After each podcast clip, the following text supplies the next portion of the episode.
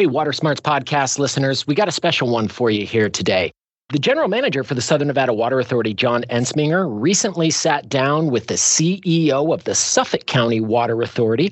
That's in Long Island, New York, Jeff Szabo. And Jeff hosts a podcast very much like we do here. It's called What About Water? So, general manager for the Water Authority, John Entsminger, appeared on the podcast with Jeff. They have a little bit of conversation about drought, conservation, really kind of juxtaposing water resource management here in the West with what they do back east. And really, what you find, there's a lot of similarities. We are seeing conservation spreading throughout the country. So, even East Coast water providers are focused on conservation. They have watering restrictions on Long Island, just like we have here in Las Vegas, though a little bit different. Still, that same ethic of conservation really permeating throughout the country. This is a good example of that. And one more thing we are on track, Southern Nevada, to have our lowest water use year since 1993. We are talking about three decades ago, water use today being less than what it was 30 years ago. Meanwhile, our population has ballooned since that time. So it just shows the value of conservation and managing water resources. Keep conserving Southern Nevada. Enjoy this special episode of the Water Smarts podcast and listen to What About Water. You can find the What About Water podcast on all your favorite podcast formats. Without further ado, hope you enjoy this conversation.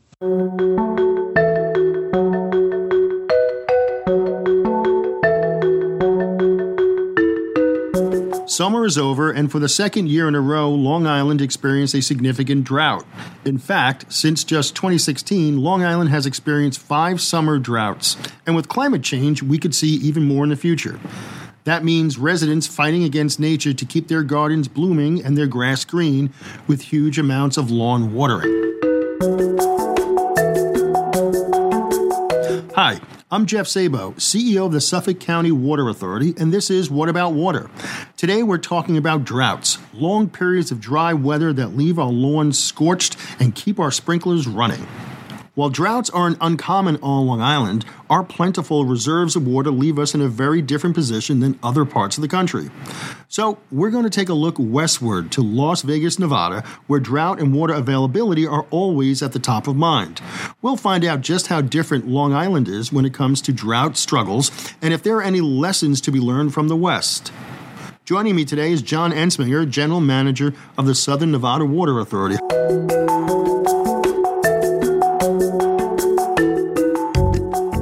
Good afternoon, John.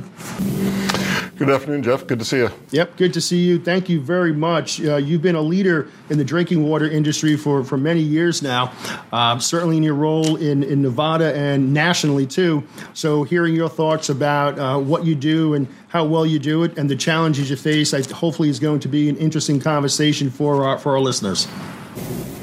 Yeah, well, I definitely think we can, you know, juxtapose some differences between the East and West, and uh, maybe, maybe, you know, let some people know what's going on. Well, I'll, I'll, tell you this much: I have 65 trillion gallons of water below below our feet here on Long Island uh, that's sitting there in an aquifer that I may want to sell you.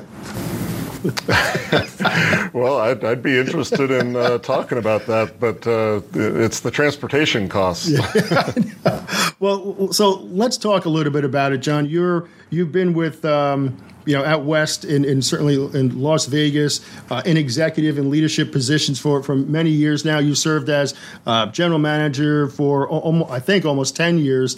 Um, tell us about your organization and what you do and how it may differ from what we do here uh, on Long Island.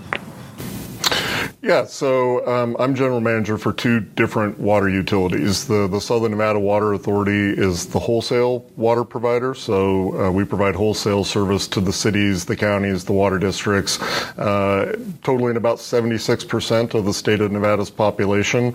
Um, so big big pipes, you know, big pumps. Um, you know, also handle all of the negotiations with the other six states that share the Colorado River, the federal government, and the country of Mexico.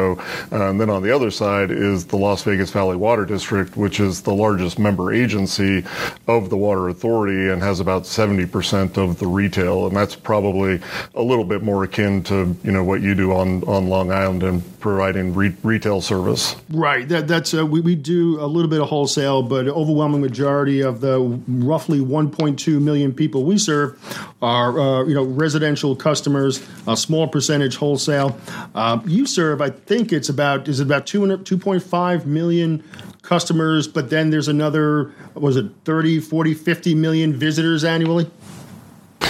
Yeah, that's right. So about 2.5 million uh, in population, and I think this year we are going to pass the 50 million mark for, for visitors to the Las Vegas Strip. So, yeah, we, we have fun stuff like uh, F1 uh, is having a race here in uh, November, and they want to do little things like pave over all of our valves that runs the water system for the Las Vegas Strip. So it's all, always something exciting. And then the Super Bowl in February. So, uh, you know, good good stuff happening in Southern Nevada, but we're not without our challenges. Yeah, and you know that, that that's something I want to talk about. It continues to be certainly a, a period of tremendous growth um, here. New York, Long Island, uh, we get all of our drinking water from the sole source aquifer, right beneath our feet, uh, trillions of gallons of water we pump it from the ground and distribute it to our customers. We have about 6,000 miles of, of, water main and uh, about 250 different locations where we pull water from.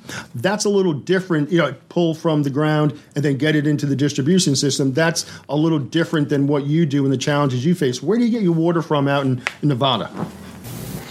Yeah, so we get 90% of our water from the Colorado River. Uh, so the, the river originates, you know, western Colorado, southern Wyoming, you know, comes down to us through the Grand Canyon, and then with Hoover Dam right at our front door, uh, we have a very large reservoir, you know, right in our backyard, and that's where we pull 90% of our water supply from. The, the other 10% is actually, you know, similar to what you do. It's all groundwater operations. On the retail side, we have about 80 uh, production wells, but, but we also do some put and take. We can take water out of the, the river and inject it into the aquifer, and we've historically put uh, you know about 330,000 acre feet of water uh, into the into the aquifer here. So can, can you describe to to those uh, in who are listening to this who don't know what an acre acre was it acre foot acre yard? What does that mean?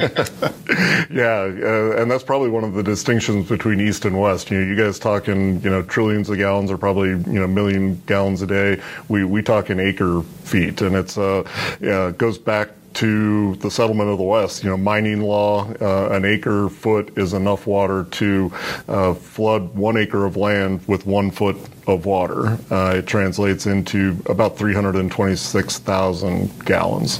That you know, I, I, did not know that. You know, uh, that's great. I appreciate that explanation. I'm sure our, our listeners will too. Uh, you're facing some challenges. Uh, you, you certainly, and you're not new to challenges related to water availability. Uh, you know, we, have been talking quite a bit here this past summer about drought, and drought on Long Island certainly is different than drought uh, in the community that, that you serve in Nevada. Uh, it's relatively new to us, but not necessarily new to you. Can you talk about some of the some of the things that you've done over the years to try to address drought? Sure. Well, for starters, um, drought here for us, uh, a it's been going on, you know, basically since the turn of the century. You know, the last you know 23 years are the driest in the recorded history of the Colorado River, uh, and it's basically gotten to the point where we don't really talk about drought anymore. We talk about aridification and the and the fact that the future is just going to be warmer and drier uh, in the western U.S. Uh, but we have seen, you know, 2002 was the driest year in recorded history. 2012, 2013 were the driest back-to-back years in recorded history, right up until 2020 and 2021 surpassed them. Uh, so that's resulted in we came into the 21st century uh, with four years of the total flow of the Colorado River in storage in Lake Mead and Lake Powell, and we're now sitting at about 34% combined storage between those two reservoirs. So uh, re- really, you know, had a huge impact on the water supply. And when you, you know, get 90% of your water from that that source, it's obviously a, of big concern. Yeah, I think the, the, the distinction is here on Long Island, we're trying to impress upon our customers um, to be good stewards. and the value of water and to appreciate though although we have trillions of gallons beneath our feet uh, that doesn't mean that we should waste water waste you know treated water right that we spend millions of dollars to treat to water their lawn uh, you know in, in over here on long island everyone wants a green lawn uh, it's not uncommon throughout throughout the world but uh, i think it may be it may be in the water Everybody, everybody wants green. They want a plush backyard. They want uh, lots of growth. And um, what we're trying to do now, so we don't have issues long term, is that education and that outreach. It's a little different than the world that you live in, where this is real life. This is happening, and it's not new, but it's every day. You're living with the real possibility of shortages. Yeah, absolutely. I mean, as we you know are having this conversation today, we're under a declared shortage condition from the federal government. So our legal entitlement to how much water we can take out of the river uh, has been reduced the last couple of years. So this is, you know, this isn't you know game theory or you know some exercise we're going through. We're we're living it. Um, but fortunately, our community has really stepped up to the plate and frankly led the world in urban water conservation. And I know we're going to talk a little bit about some of those specific steps. Um, but we've shown that you can have a, a, a robust economy, a, a, growing population, economic diversification, and simultaneously use a lot less water. So I, I read a little bit a little bit about that. It looked like, if I recall correctly, Department of Interior uh, declared was it a stage two alert in August 2022? Yeah, that's accurate. They they always make the shortage declaration for the following year in August, so they've already said what our operating condition will be, you know, in 2024 in in last August, and we're moving back to a tier one, which is better than tier two, uh, but but still, you know, going to be operating in a shortage condition for you know the foreseeable future. What does that mean in real life? What, what, what does that mean? You know, how, how do things change from an operation perspective when you're dealing with existing customers and then uh, potential new customers? Yeah, well, fortunately, um, we've seen this coming, right? We we do a 50-year resource plan every single year, so we always have a five-decade, uh, you know, look at what the community's water resource portfolio looks like, uh, and because we've consistently driven down our total consumptive use, uh, those shortages is essentially a legal definition, right? So we're reduced from a 300,000 acre foot basic apportionment to a 275,000 acre foot apportionment, uh, but this year it looks like we're going to use less than 200,000. So we actually have extra water that we can store in our aquifer bank in, in Lake Mead uh, because our community has made such strong achievements in urban water conservation. That's incredible. Yeah, I saw that you, you actually were under uh, I guess you're prescribed or allotted uh, total. Um, and I guess that that says a lot about you and folks like you and the agencies you run with making sure that um, you're, you're doing the right thing and you're getting your customers to to actually listen um, and you're taking steps with incentives to try to stay below that, that requirement.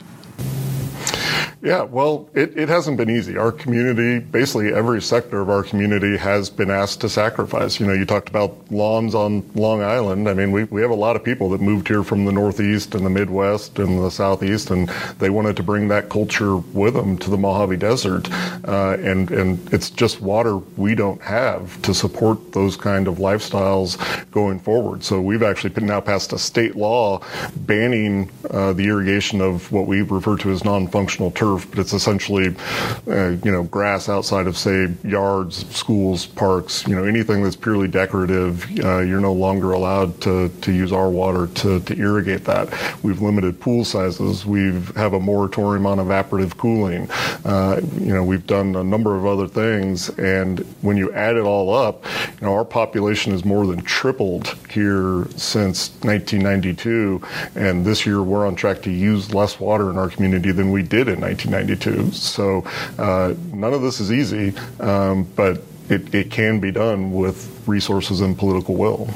I mean that's uh, that's very very impressive. I know here we've ramped up uh, rebates and uh, credits to customer accounts to purchase smart controllers and rain sensors and low flow shower heads and things like that, uh, which is you know probably you did that probably 25 years ago, if not longer. Uh, you know we've instituted without enforcement power, we've instituted an odd even watering schedule for the customers that we serve.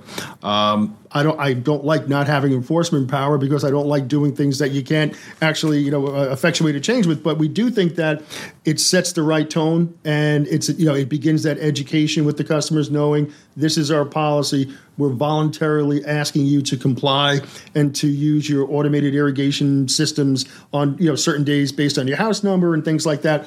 When so we have struggled with enforcement. We don't have uh, the ability to to you know drive the neighborhoods or uh, impose fines uh, to residential commercial customers uh, to find out who may be watering when they shouldn't be.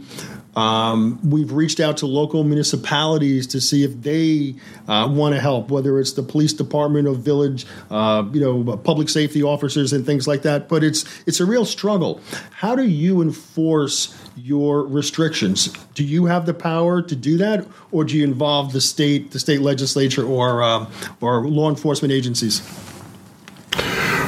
Well, historically, um, we do. Uh, it sounds like we have more enforcement authority uh, at the retail level in the in the Las Vegas Valley water districts through our service rules, right? So the board, you know, seven elected officials have to vote to change the service rules in order to uh, say, you know, mandate, you know, day of week watering restrictions, you know, and that was done, as you said, you know, 20, 25 years ago.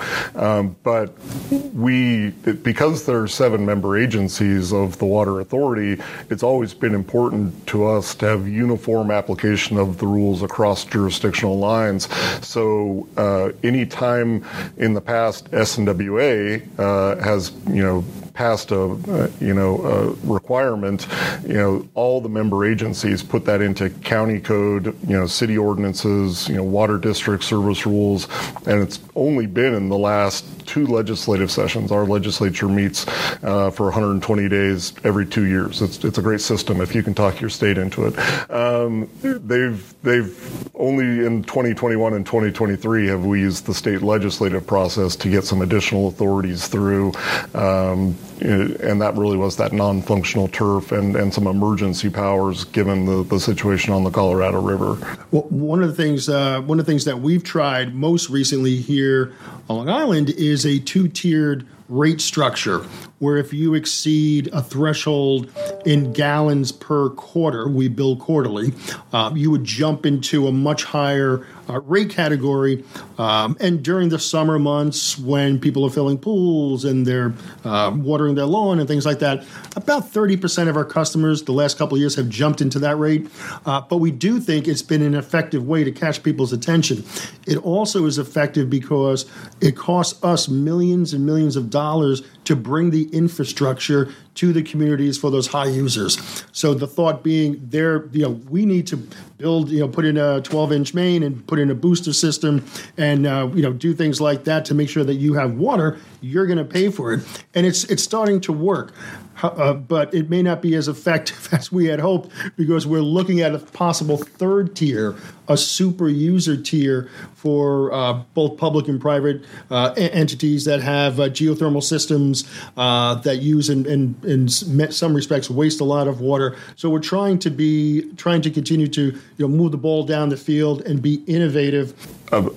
Big distinction in our rate base because you talked about your tiers. You know, our our first tier, um, we call it our lifeline rate, uh, and so for your first five thousand gallons of water, we charge you a dollar seventy four per thousand gallons, and that's specifically calculated to be enough to wash your dishes, you know, do do your laundry, take showers, uh, enough for you know basic you know household needs, um, and then and then by the fourth tier, uh, we're charging margin of $5.75 a thousand gallons. And it costs us about 350 to move a thousand gallons of water from the lake to, to a tap.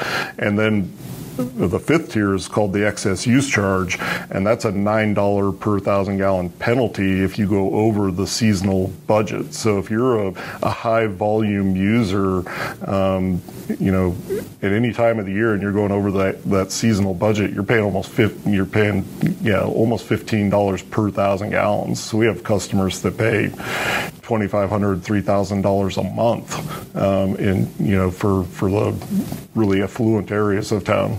That's absolutely incredible, and I I appreciate the uh, you know you elaborating on that a little bit. Uh, you know, what are you looking at? Um, some innovative ideas for water reuse. I know you, have been a, a, leader with the uh, Water Research Foundation for, for several years, and they've done a lot of great work in this respect. But uh, what does the future look like uh, in, in, in Nevada for a plentiful supply of drinking water? Yeah, well, like I said, we do a, a 50 year resource plan every year, and we don't show a scenario where we don't have water in, in the next 50 years. So we're secure from, from that perspective. Um, we have almost 100% indoor recycling in southern Nevada, and that's uh, because of our uh, geographic proximity to Lake Mead. Uh, if it hits a drain in southern Nevada, we treat it, uh, we put it through green infrastructure called the Las Vegas Wash, you know, and we've re- established some riparian habitat, you know, some world class wetlands that the water flows down back into Lake Mead, and for every gallon we put back in Lake Mead, we can take another gallon out. So our indoor use is essentially essentially a closed loop.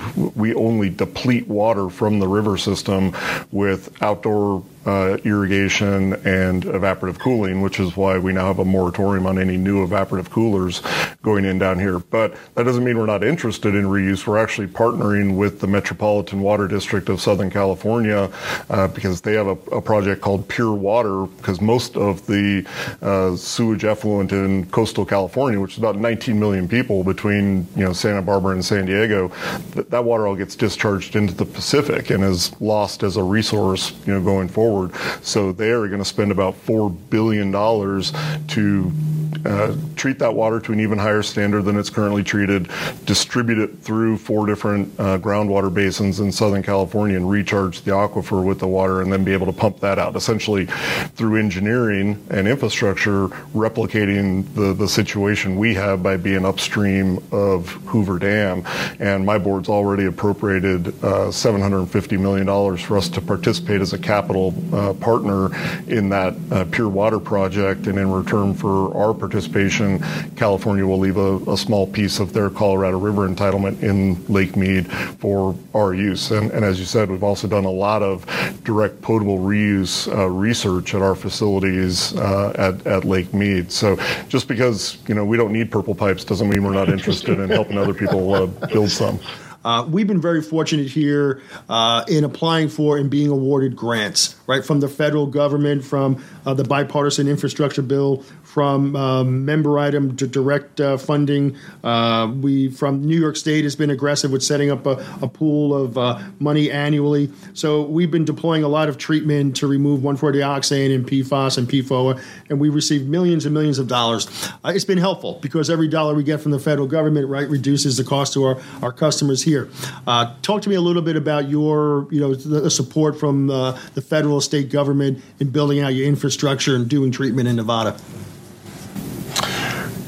Yeah, basically non-existent. We we've paid for everything with with local dollars, um, and, and, in fact. Uh, very often, you know, we've been asked to apply for state revolving, you know, funds and, and things of that nature, and you know, having to comply with you know Davis Bacon and, and all the you know strings that come with federal money just very often isn't you know isn't worth it for us. So we we've had a you know political class here that's been willing to set our water rates at a place where where we can pay for billions of dollars worth of infrastructure, and uh, you know our, our community you know more or less takes care of ourselves. And even after the tiered rates, you know our rates without a vote go up every year you know, tracking either CPI for retail stuff or the engineering news report index for our for our capital projects. Impressive. You sound like somebody from the West. We've done it all ourselves. We don't need any assistance from the government. John, you've got a lot of uh, certainly ch- challenges. Uh, you're certainly, um, you know, I think exceeding uh, standards. I know it's been fun a couple of times when I've been on the phone with you. I remember distinctly one time you said, "I'm sorry, Jeff, I got to go. I got the Secretary of Interior calling about our negotiation, or someone from the Department of Interior." And I said, "All right, th- th- this guy's pretty important. This guy's changing lives out west, and um, you know, dealing with uh, with you know the the officials at the extreme highest levels of, of government." Um, and I, I, do, I think that uh, you know you're you're vital to uh, negotiating with the federal government. You play a large part in, in ensuring that the communities have drinking water. You know, talk to me a, a little bit about that, about um, the enormity of the responsibility of negotiating on behalf of, of the, the folks that you represent with, with the federal government. That must be a tremendous undertaking.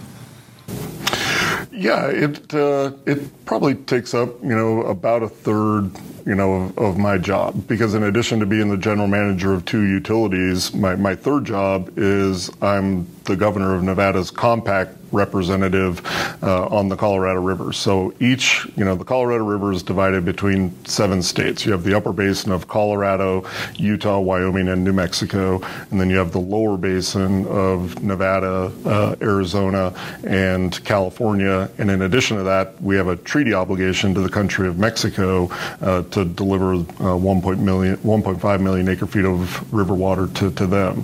And the federal government runs all of the big reservoirs reservoirs on the river. So you have seven states, each of which has a, a gubernatorial appointee uh, to negotiate, and, and I'm Nevada's. Uh, then you have the, the federal government through the Bureau of Reclamation and Department of Interior, you know, sort of at the table as owners of the infrastructure.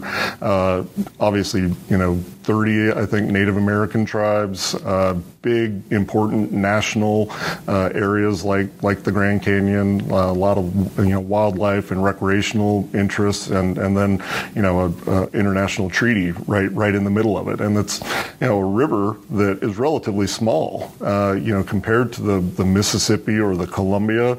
Uh, the Colorado is a really small river, uh, and we, we call it the hardest working river in the world because it takes care of you know 40 million people, uh, 5 million acres of irrigated agriculture, uh, the, the fifth largest economy in the world. If the seven states that share the river were an independent country, we'd have a, an economy bigger than Great Britain. So it's of national importance. Um, you know, if, if, your residents on Long Island uh, eat salad during the winter, uh, it's 95% chance it's coming from Yuma, Arizona, and being grown with Colorado River water. So it's a it's a river system that's of national and international importance, um, and you know the people that work on it have to figure out ways to compromise. Right there, there is no way you know one state can just win over another one and you know not have enough water for huge chunks of the U.S. population.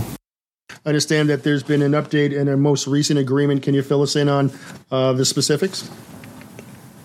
Yeah, so right at the end of May, uh, the the states and water users within the states of Nevada, Arizona, and California agreed to uh, a four-year uh, conservation program, which uh, will be the, the largest water conservation program ever effectuated. You know, once we fully implement it, uh, the goal is to uh, save three million acre feet of water, which, just for context, that's over 10 times the total consumption of Las Vegas for you know one year. Uh, leave that water in Lake Mead and start rebuilding uh, the storage that we've lost on the Colorado rivers. So, an important program program. Uh, I think it continues to show that there, you know, is the political will to do hard things uh, on the interstate level on the Colorado. So uh, we look forward to you know getting back to the negotiating table and you know see what's next. So I've, I've, I've used I've said this for a long time at you know cocktail parties and barbecues that you know wars are going to be fought over water, over right having water, uh, you know, water quality and water quantity, and you know we've seen that over the last couple of decades, uh, certainly you know historically, but uh, I think that has certainly intensified where there are battles and lawsuits related to uh, you know beyond what you're going through, certainly in the West, but not only in the domestic United States, but uh, but across the the, the planet. Um, do you have any advice for for the, the, the people here in New York and uh, Long Island who get their uh, drinking water from a, from an aquifer. Um, any tips, uh, advice that, that we can pass along, and uh, good, you know, maybe best practices and things like that. You, you know, it sounds simple, but you know, you got to plan ahead. You, you have to, you know, be realistic about how much water you have, uh, how big of a population, you know, at what you know per capita water usage, you know, will will that support and take the steps necessary? It Sounds like with your tiered rates, we, we have a five tier uh, rate system uh, here, so we're you know a little more aggressive in that sense than you guys are. Um, but you know, water, you know, isn't a given. You know, it's a finite resource, and it's not you know it's not federal fiscal policy where you can just print more, right? It's something where you know you're going to have to you know actually live within your means, um, and you know, frankly, Americans aren't always great at, at facing up to the, the hard realities of living within their means sometimes, and, and water's an unforgiving mistress in that regard. John Entsminger, thank you so much for your time today. Uh, we very much appreciate your thoughts on, on drought and uh, drinking water conservation. Uh, it's been a pleasure. Yeah, it's been great, Jeff. Really enjoyed it. We'll see you really soon.